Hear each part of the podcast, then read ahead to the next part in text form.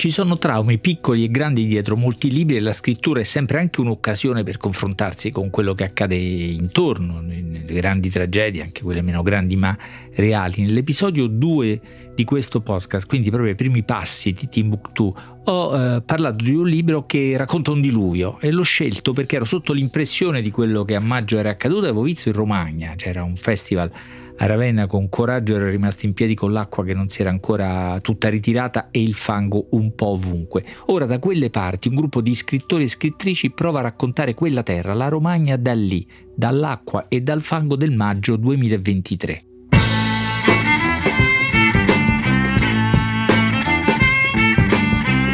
Questo è Timbuktu di Marino Sinibaldi, un podcast del Post che parla con i libri.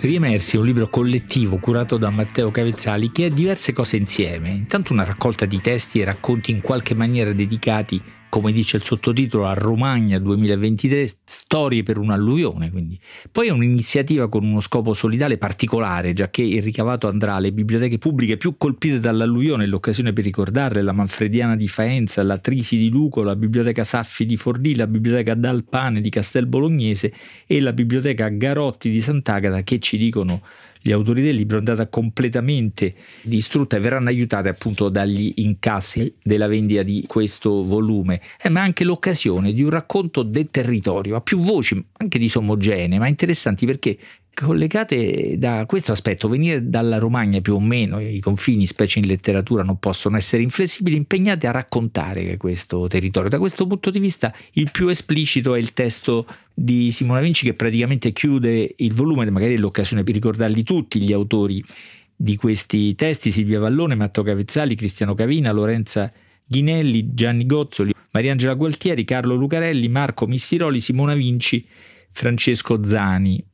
E Simona Vinci, dicevo, teorizza questa dimensione dei luoghi come dei, come divinità quasi, dove posi i piedi, dove arriva lo sguardo, dove sei stato e dove andrai, forse domani tutto questo è ciò che sei stato, ciò che sei, ciò che diventerai. E cita Cesare Pavese, il Pavese della Luna di Falò, che diceva un paese ci vuole, non fosse altro per il gusto di andarsene via. Un paese vuol dire non essere soli, sapere che nella gente, nelle piante, nella terra c'è qualcosa di tuo che anche quando non ci sei resta ad aspettarti. E questa attenzione al luogo che contrassegna il suo testo, ma in maniera più o meno diretta anche gli altri di questo volume. Mm, Simona Vinci accenna a storie tutte un po' concentrate in una zona, le valli di Comacchio più o meno, tra il delta del Po, la pianura alle spalle, storie di guerra, di criminalità, lo ricordate? Igor il russo, o bisogna aspettare che ne parli Stefano Nazzi indagini? E poi storie di terre aperte al sistema ottico allo sguardo, ecco questa è l'esperienza di Gianni Celati e Luigi Ghirri che richiama.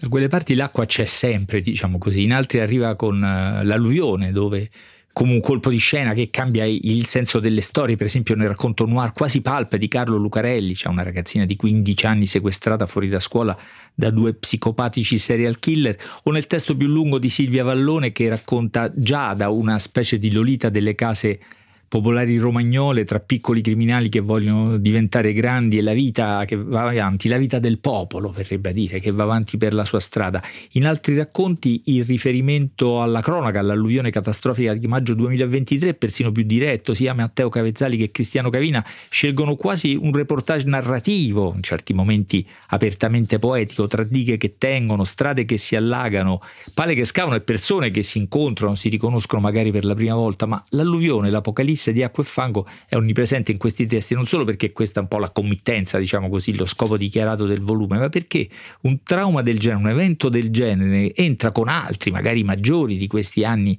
chiamati politraumatici, no? entra nella vita in maniera diversa, eh, in maniere frontali, laterali, epocali o superficiali magari, ma capaci sempre di illuminare, a volte cambiare le relazioni, come nei testi di Gianni Gozzoli o Francesco Zani, che devo dire ha un bellissimo titolo romagnolo, di stile, diciamo così, no? Mi sa che ci allaghiamo.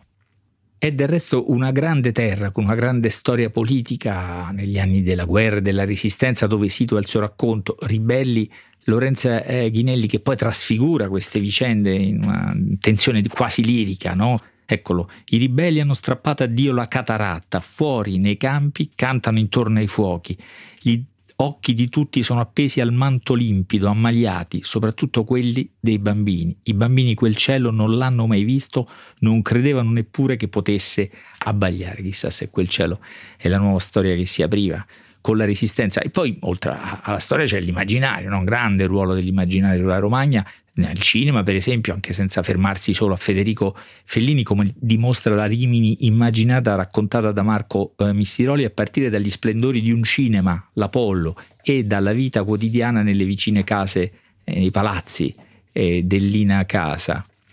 Ecco, una cifra di questi racconti, del modo di raccontare fiancheggiandolo magari un evento come quello dell'alluvione del 2023 potrebbe essere questo intreccio no? di realtà, quindi di realismo, di storia, qualcosa alle spalle di forte, non chiamiamola radici o identità, ma qualcosa di collettivo, di condiviso e poi questa invenzione eh, letteraria no? che può essere pulp o poetica, in certi casi lirica, ecco due due inserti apertamente lirici sono quelli delle foto di, di Silvia Camporesi che eh, mostrano i libri distrutti dall'acqua e dal fango, ma verrebbe da dire eh, non distrutti, trasformati dall'acqua e dal fango fanno parte di una serie, anch'essa credo intenzionata a raccontare cosa è accaduto alle biblioteche della zona, non per dare un'importanza feticista a quel luogo e a quei libri, anche se sappiamo che la rete delle biblioteche in Romagna è particolarmente forte e importante anche dal punto di vista non solo culturale ma, ma, ma sociale. È il progetto di salvare i libri attraverso i libri, no? attraverso il racconto dei libri, attraverso, dicevo, persino le vendite, diciamo, il regavato delle vendite di questo libro che si intitola appunto riemersi. Dicevo della dimensione lirica che c'è in questo libro, attraversa molti testi, naturalmente le foto, dicevo, e culmina nei versi finali di Mariangela Gualtieri, insomma poetessa non, non regionale, diciamo, e nemmeno più solo nazionale, no? sono sempre potenti e profondi i suoi versi contengono sempre qualcosa diretto a chi è davanti, a chi legge, allo spettatore, c'è un'esperienza teatrale alle spalle, non solo alle spalle di quello che scrive Maria Angela Gualtieri, qui c'è proprio un'intimazione, un'intimazione aperta, tu, a un tu, no? ripetuto più volte, per esempio, tu mano gentile ad arginare, ora non so se l'impressione di queste pagine che diciamo corrompe un pochino la percezione, la forza o la banalizza, ma a me sembra un'intimazione rivolta a all'uomo e alla donna di Romagna, eh, la sua storica magari che ne so se è uno stereotipo, ma insomma questa storica capacità di resistenza individuale oltre che collettiva, anzi proprio quella specie di individualismo solidale che non è proprio un ossimoro ma è una peculiarità che a me sembra appartenere un po' misteriosamente tanto e quasi solo alle genti di eh, Romagna. È dunque un libro d'occasione nel senso che muove appunto da questa intenzione raccontare le alluvioni, farle con un libro solidale perché destinato ad aiutare le biblioteche colpite, in qualche caso abbiamo letto distrutte dalla furia delle acque, come si dice con uno stereotipo poco letterario e molto eh, giornalistico, però non è solo un libro di occasione, perché chiamando tutti questi scrittori a ragionare su una terra che poi è in maniera più o meno diretta la loro terra, ci dice alcune cose della capacità che abbiamo di raccontarla, di apprendere anche attraverso la letteratura cosa cambia da quelle parti, cosa generano eventi traumatici come questi o la storia di un territorio. E lascia, mi sembra, chiunque eh, lo legga un sentimento intanto di, di, una specie di affetto solidale, diciamo così, non c'è ricatto sentimentale, ma sta leggendo queste pagine, per esempio le pagine dei volontari che scavano, delle persone che si incontrano, degli sconosciuti, specie nel racconto di Cavina, questo è particolarmente forte e persino divertente, degli sconosciuti che si riconoscono o dei conosciuti che non si vedevano più e si ritrovano eh, di fronte alla tragedia piccolo o grande dell'alluvione, anche se nel racconto di Cavina c'è poi un finale eh, drammatico, quindi si può parlare di tragedia. Ecco, dicevo anche nella, nell'occasione di questo evento diventa un, un modo per raccontare queste idee e lasciare in noi un affetto solidale e molta umana curiosità. Scrivete a timbuktu-ilpost.it.